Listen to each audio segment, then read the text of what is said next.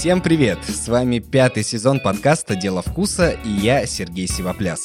Этот сезон – это не только еда, интересные эксперты и весна за окном, но и самые актуальные темы, о которых нам не терпится с вами поговорить. И делаем мы это при поддержке нашего партнера сервиса доставки Яндекс Еда. Теперь вы можете заказать еду не только из ресторанов и кафе, но и все необходимые продукты. Не нужно никуда ходить и стоять в очереди на кассу. Хрустящая буханка хлеба, стейк, овощи, соусы и многое-многое другое приедут к вам сами. Заказывайте через приложение из любимых супермаркетов уже сейчас.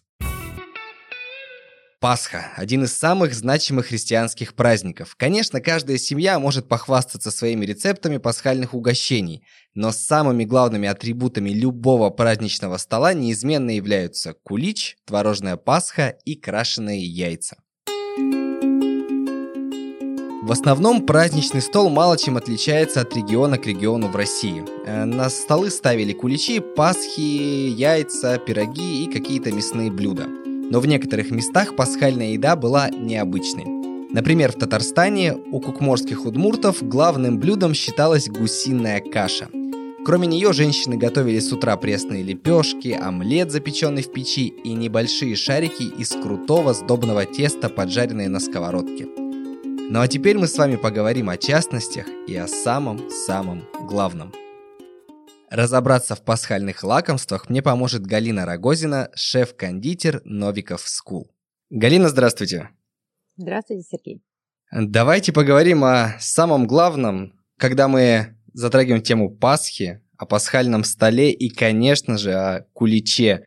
А с чего стоит вообще начать процесс его приготовления? Потому что из детства я помню, что мама закатывала рукава, посильнее говорила, ну все, я пошла делать куличи, отставайте от меня на какое-то бесконечное количество времени. Реально ли это так сложно? Это не так сложно, как может показаться в детстве, но это длительный процесс, и он, конечно же, занимает время. А если вы хотите получить очень пышный, вкусный, а, ароматный кулич, потому что тесту нужно обязательно постоять. Оно должно расслабиться, чтобы потом хорошо подойти, вырасти. А, вообще про куличи я могу говорить бесконечно. Это мой самый любимый праздник. И раньше, тоже открою вам секрет, у меня никогда не получался кулич, он всегда получался каким-то кирпичиком. Но потом, когда ты а, учишься правильно слышать тесто, работать с ним, то и результат а, поражает, и э, получается именно то, что задумал. Очень важно правильно подобрать ингредиенты для кулича, то есть они должны быть обязательно холодными, а, лучше, если сливочное масло, э, кто-то делает на желках, кто-то на яйцах, тоже должны быть из холодильника. Дрожжи, а, я предпочитаю использовать живые дрожжи. Это те, которые хранятся в холодильнике, прессованные они еще называются. А, кто-то делает на сухих, но мне не нравится на сухих, потому что они дольше работают, как-то им нужно дольше времени активироваться. Ну, мне не подходит. Может быть, кому-то нормально будет. По поводу молока.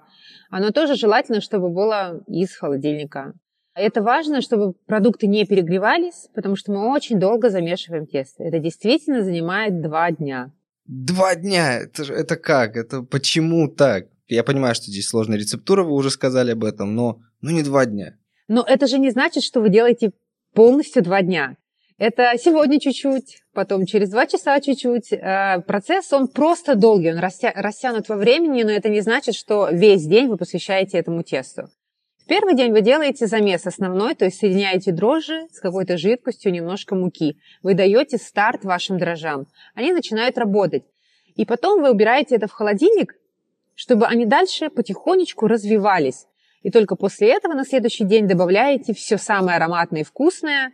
Это желтки, это сливочное масло, это кучу-кучу цукатов, это орехи, то, что вы любите.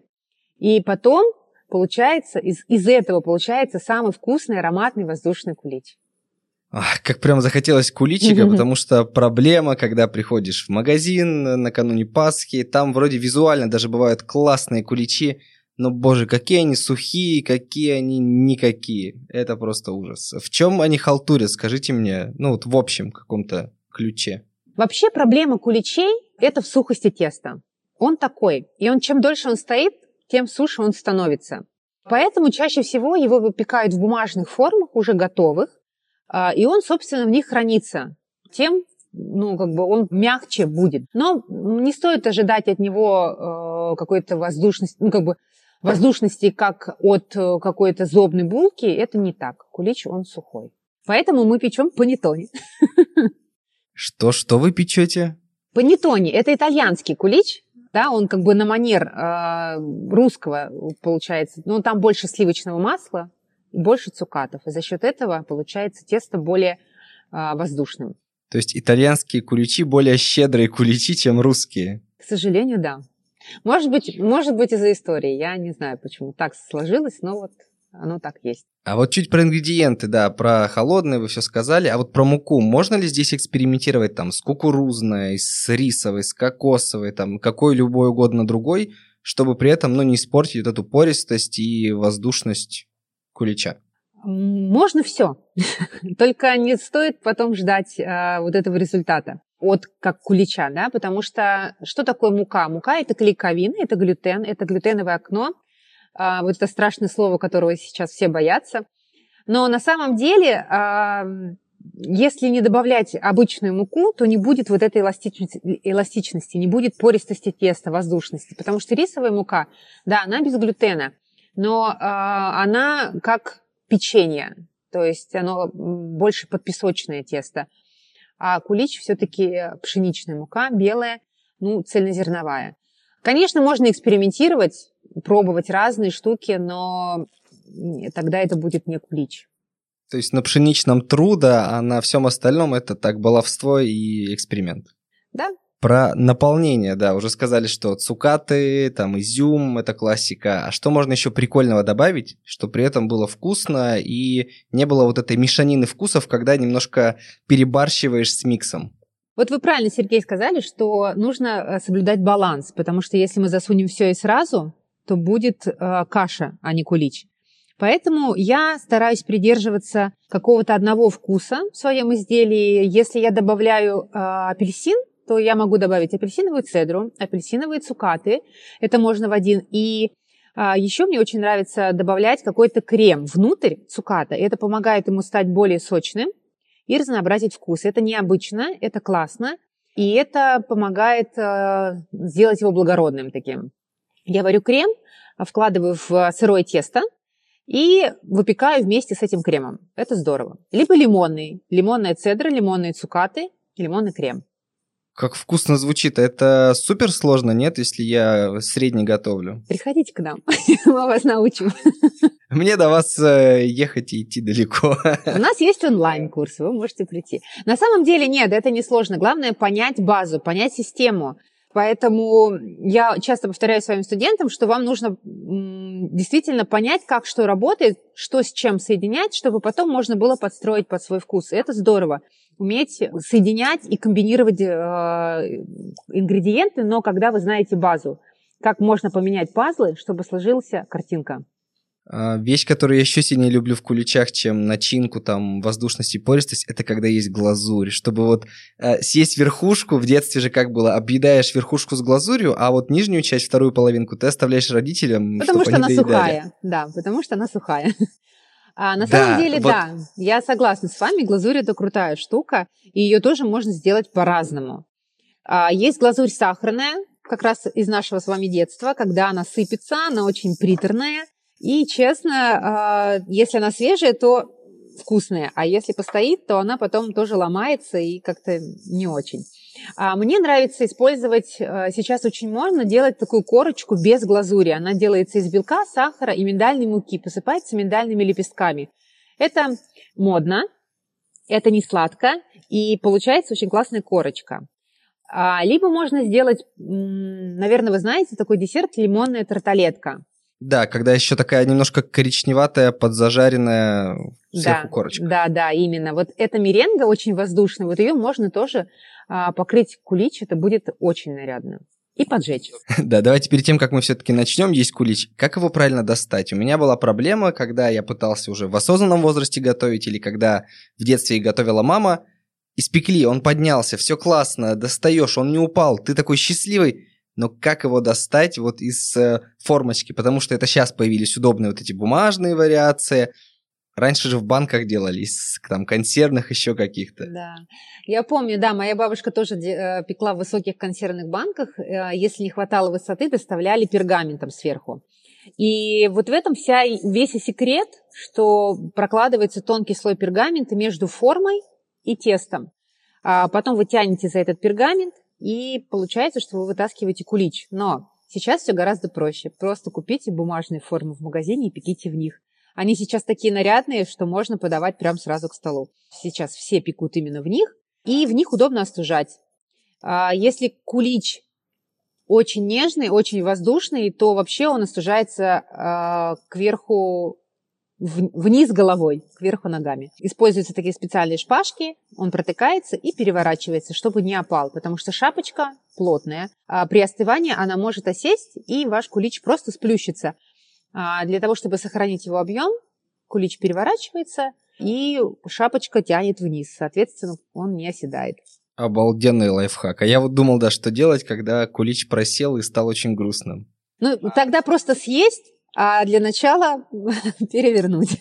А, и давайте напоследок о куличах. Э, представим, что я соблюдал все рецептуры, все, у меня шапочка не упала, глазурь, начинка. Сколько это дней э, будет вкусным и не потеряет всех своих главных свойств? Куличи хранятся долго, но они со временем теряют э, воздушность и теряют, ну, не вкус, а, наверное, сочность, да, высыхают. А можно его хранить в бумажном пакете – не в холодильнике. Я бы не рекомендовала вообще какие-то булки хранить в холодильнике. Это как хлеб. Они, получаются, какие-то, не знаю, как из магазина, невкусные. Ну, поролоновые да, такие чуть-чуть. Да, да. Вот, и чтобы сохранить вкус, а, просто перекладывается в бумажный пакет, закрывается и где-то на кухне в темном месте. А, но 2-3 э, дня это, наверное, максимум, потому что ну, тесто сохнет, это нормально. А можно сделать апгрейд куличу, э, поджарить его со сливочным маслом, какой-то кусочек, и да, это поможет ему стать более ароматным и нежным. Вот про апгрейды, раз уж сами заговорили, а можно сделать какой-то сытный кулич, то есть не сладкую версию там с цукатами, с изюмом, там с чем-то еще, а вот сытную там, не знаю, с мясом, с овощами и с другими такими начинками? Ну, вкладывать вообще в сырое тесто, наверное, нет, потому что э, разная температура, разный режим приготовления. Но а, вообще тесто кулича, оно не сладкое, оно пресное, там добавляется минимум муки и минимум сахара, просто создать баланс. А насыщается э, сладостью цукаты, цедра и начинка. Если не добавлять это, а сделать просто без э, дополнительных ингредиентов, а, там соль, сахар, мука, масло и яйца – то у вас получается, по сути, хлеб, да, сдобный хлеб, и, конечно, его можно дополнить чем-то соленым. Рыба, мясо, кто что любит. Ну, просто сверху. Но, но это будет не кулич. А теперь э, напугайте нас или повеселите. Какой объем куличей вы печете э, в преддверии Пасхи? Что вот она уже не, недалеко, не за горами. Я уверен, она поступает большое количество заказов. Какие это цифры, если о них можно, конечно, говорить? Много. Причем много, потому что вообще подготовка к Пасхе, она начинается очень-очень задолго. А, нужно проработать рецепт, нужно дополнить, а, нужно сделать какой-то апгрейд, потому что не хочется повторяться из года в год. А, меняется рецептура, меняется режим выпечки, потому что влияет не только как бы ингредиенты, которые в рецепте, но и погода, которая за окном. Это тоже все отражается на муке, она получается более влажная, либо более сухая, в зависимости от того, солнце или дождь э, на улице. И естественно, что нужно это все учитывать, э, чтобы получился достойный результат. А у нас есть заказы, которые мы выполняем в преддверии Пасхи, это от школы. От себя лично я тоже готовлю э, много куличей. А, у нас есть курсы, то есть я думаю, что куличей 100-200 перед Пасхой они проходят. Красное яйцо – один из самых главных символов праздника Пасхи. Сегодня яйца окрашивают в самые разные цвета, но основным, конечно, до сих пор считается именно красный. Он символизирует кровь, которую пролил Иисус. Само же яйцо является образом новой жизни и воскресения. Существует предание, согласно которому обычай дарить на Пасху красное яйцо восходит к Марии Магдалине. Именно она, когда пришла со своей проповедью в Рим, первая поздравила императора Тиберия словами «Христос воскресе». При этом Мария подарила императору куриное яйцо. Император не сразу поверил словам своей гости и сказал, что мертвый человек не может ожить, ровно так же, как и это белое яйцо не может стать красным. В тот самый момент подаренное яйцо обрело красный окрас, и Тиберий уверовал в истинность проповеди Марии. Идем дальше по вкусным пасхальным блюдам. Я невероятно сильно люблю кисломолочку, творог, вот все, что с ним связано. Но у меня абсолютно не складываются отношения с Пасхой. То есть э, магазинная она вообще никакая, на мой взгляд. А, не в каждом заведении ее можно найти. А когда какой-то рецепт находишь, э, там очень много заморочек с тем, что все это собрал, потом под пресс, потом что-то жидкость. Расскажите мне, реально ли это так сложно приготовить Пасху мне дома, когда я, опять же, вот не профессиональный повар? И как мне упростить э, процесс, чтобы я кайфанул и в эту Пасху поел ее уже сам? Ну, процесс на самом деле, он тоже длительный, но не сложный. Несложный, тут просто нужно знать несколько правил. А, если вы используете яйца, потому что есть в некоторых рецептах используют яйца, в, которых, э, в некоторых нет, а, яйца должны быть либо пастеризованные, продаются уже готовые в бутылках, потому что мы никак не обрабатываем э, вот эту массу творожную, она идет в сыром виде, э, чтобы обезопасить себя, либо использовать какие-то яйца из, от домашних кур, но хорошо промытые. И нужна хорошая форма, а, в которую выкладывать вот эту творожную массу. Она делается достаточно просто. Вы смешиваете все ингредиенты. Вам не нужно не как с куличом возиться, да, соблюдать опару, температуру. Это, в этом нет необходимости. Вы просто собираете, выкладываете в форму через марлю и отправляете в холодильник на ночь, чтобы, да, действительно стекли, э, стекла лишняя жидкость потому что и в сметане, и в твороге есть вот эта сыворотка, которая потом, если вы вытащите из формы, может разрушить вашу пасху чтобы она держала а, форму, мы э, да, вот, отправляем на ночь в холодильник. Это все стекает, вынимаете, красиво украшаете и вуаля. А вот я в интернете видел рецепт заварной пасхи. Это как? Это как раз термообработка или что-то другое? Да, а, это можно и таким способом сделать. Мы тоже как-то делали на нашем мастер-классе заварную пасху на основе заварного крема. Она делается, потом смешивается с творогом, яйца, безусловно, обработаны, они безопасны, и можно насытить любым вкусом, дополнить. Э, не обязательно делать на сливках и молоке. Это может быть, например, фруктовая пасха, как вариант. А по жирности творога, жирности сливок сориентируйте, чтобы я не прогадал. Берите самые жирные. Пасха бывает раз в году. Поэтому я выбираю всегда самый жирный творог. А, и вместо сметаны кладу маскарпоне, потому что это еще жирнее. И получается нежная творожная э, масса. А как еще можно разнообразить э, пасху, кроме вот э, там маскарпоне или какого-то вида творога? Чем ее дополнить, наполнить, полить в конце, может быть, с каким-то соусом подать? Что бы вы посоветовали? А, пасху тоже можно украшать глазурью. А, можно сделать шоколадную. А, очень часто в интернете встречается рецепт три вида шоколада, три вида паски, то есть можно сделать э, из темного, из светлого и из э, молочного шоколада. Как вариант, можно сделать фруктовую пасху, это тоже всегда интересно. И глазурь можно использовать э, в виде шоколад со сливочным маслом, то, что мы раньше заливали, например, птичье молоко, вот такую глазурь, тоже будет очень здорово. И любые цукаты, цедра, орехи на, на вкус. А по форме это у вас э, каноничная пирамидка такая, или вы экспериментируете и пробуете разные формы? Я придерживаюсь именно пирамидки, все-таки мне кажется, это ну, прям символ Пасхи.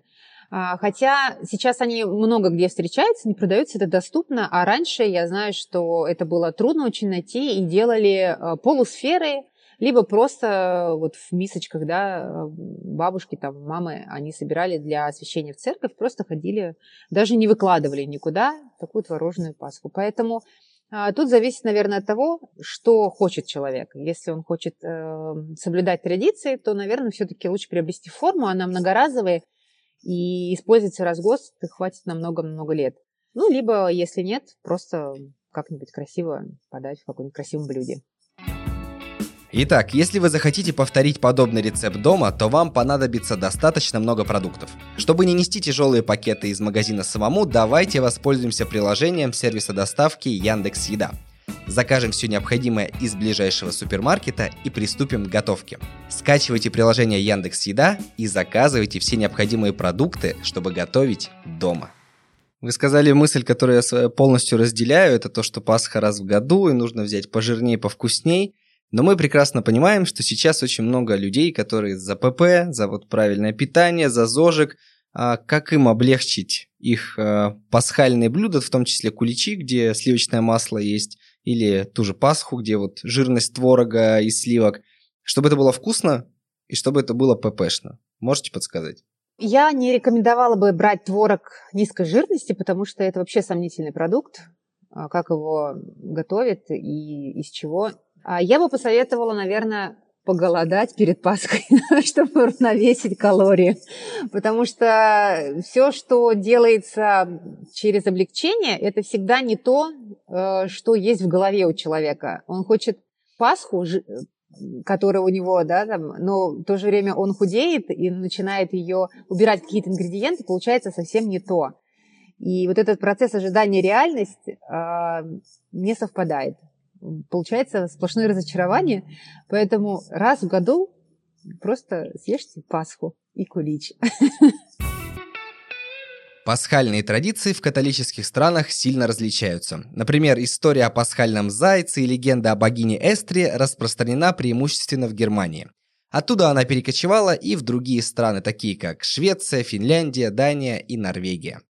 В Италии сначала верующие стремятся попасть в столицу, чтобы услышать на главной площади поздравления Папы Римского.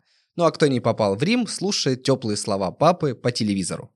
Пасха в Польше празднуется с размахом. Особый интерес представляют пасхальные угощения. И кроме расписных крашенок и писанок, которые принято окрашивать натуральными красителями, женщины пекут аналог кулича – бабку. Пасха в Испании, стране с глубокими католическими традициями, сегодня имеет не только духовный, но и туристический аспект. В каждом регионе страны пасхальное празднество превращено в театральное. По улицам проезжают платформы, на которых разыгрываются театральные действия, ну а угощения, конечно же, не заставляют себя долго ждать. В начале разговора вы затронули тему итальянского кулича, я немножко удивился, услышав его название. А какие еще интересные, может быть, пасхальные блюда, вы можете посоветовать поискать э, рецепты их или поискать их где-то при возможности из других стран? А, ну, знаете, мне кажется, Пасху отмечают в других странах, но не так, как у нас. А, у нас это прям стандарт. Это творожная Пасха, и то раньше ее не было. И кулич. А, это прям вот классика. В Италии, да, тоже есть вот панеттоне. Это как раз, его очень часто сейчас э, тоже продают в супермаркетах, можно увидеть э, в безумно красивых коробках. И он достаточно хороший на вкус. А, поэтому итальянцы, у них вот этот панеттоне на Пасху. Э, в Испании они пекут такие цветочки, очень напоминает наш хворост. Но по виду это как цветы такие. А вот во Франции вообще ничего нету. Это, наверное, пасхального какого-то такого выпечки, они чаще всего делают шоколадные яйца и все. По поводу рецептов, честно, я бы не стала а, искать в интернете, потому что очень часто там непроверенные рецепты, и все-таки нужно понимать а, и правильно читать рецепт, а, чтобы не сделать, а в конце просто не выбросить э, продукты будет очень жалко. Поэтому ну, не знаю, я бы не, не стала экспериментировать, а доверилась э, профессионалам, ну, как-то в своем деле, может быть, есть какие-то блоги специальные, которые э, подскажут, да, правильные рецепты, либо какие-то... Ведь дело не в рецепте, дело э, в процессе, как настроить, да, рецепт, он может быть и рабочий, но важно понимать, как ты делаешь, э, что зачем следует, вот это важно. И, например, посмотреть рецепты в вашей онлайн-школе. Да, это отличный вариант, потому что у нас действительно рабочие рецепты и объясняют э, доступно, делятся всеми секретами. Напоследок, вы сказали слово «шоколадные яйца», и я, как человек, который в детстве считал киндер высшим благом, до сих пор при виде киндера и любых э, десертов, похожих на шоколадные яйца, впадаю просто в трясучку. Э, насколько они популярны в Пасху? То есть поступают ли заказы к вам, как кондитеру на них? А, или вы не любите их делать, и как можно это повторить дома, чтобы, ну вот опять же, не потратить кучу времени и потом не грустить, что ничего не получилось? Ну, шоколад это отдельная тема, это прям э, на него учатся специально, потому что это сложно, э, но возможно. Поэтому под Пасху не скажу, что много каких-то заказов именно на шоколадные яйца. Они часто используются для декора. А, современные куличи или панеттоне, они украшаются очень красивыми маленькими э, шоколадными яйцами. Это ну, стильно смотрится. А, сделать дома, ну, я бы не советовала, потому что там много нюансов. Это нужно холодное помещение, это нужна специальная температура. А, и на самом деле можно освоить, конечно, когда есть желание, можно все. Но просто нужно ли? Наверное, это главный вопрос. Галина, спасибо, было очень вкусно, интересно. Мне хочется уже побежать и испечь правильный кулич по вашему напутствию. Спасибо вам, Сергей, мне тоже было очень приятно с вами общаться. А, и хорошей Пасхи вам, удачного кулича. Сегодня мы говорили о пасхальных традициях и десертах, а помогала разбираться в них Галина Рогозина, шеф-кондитер Novikov School. Слушайте наш подкаст на Яндекс Музыке, Castbox е, в Apple подкастах и других платформах, где вы привыкли это делать. Ставьте оценки, пишите комментарии, подписывайтесь и ждите следующий выпуск «Дела вкуса» уже через неделю. Услышимся!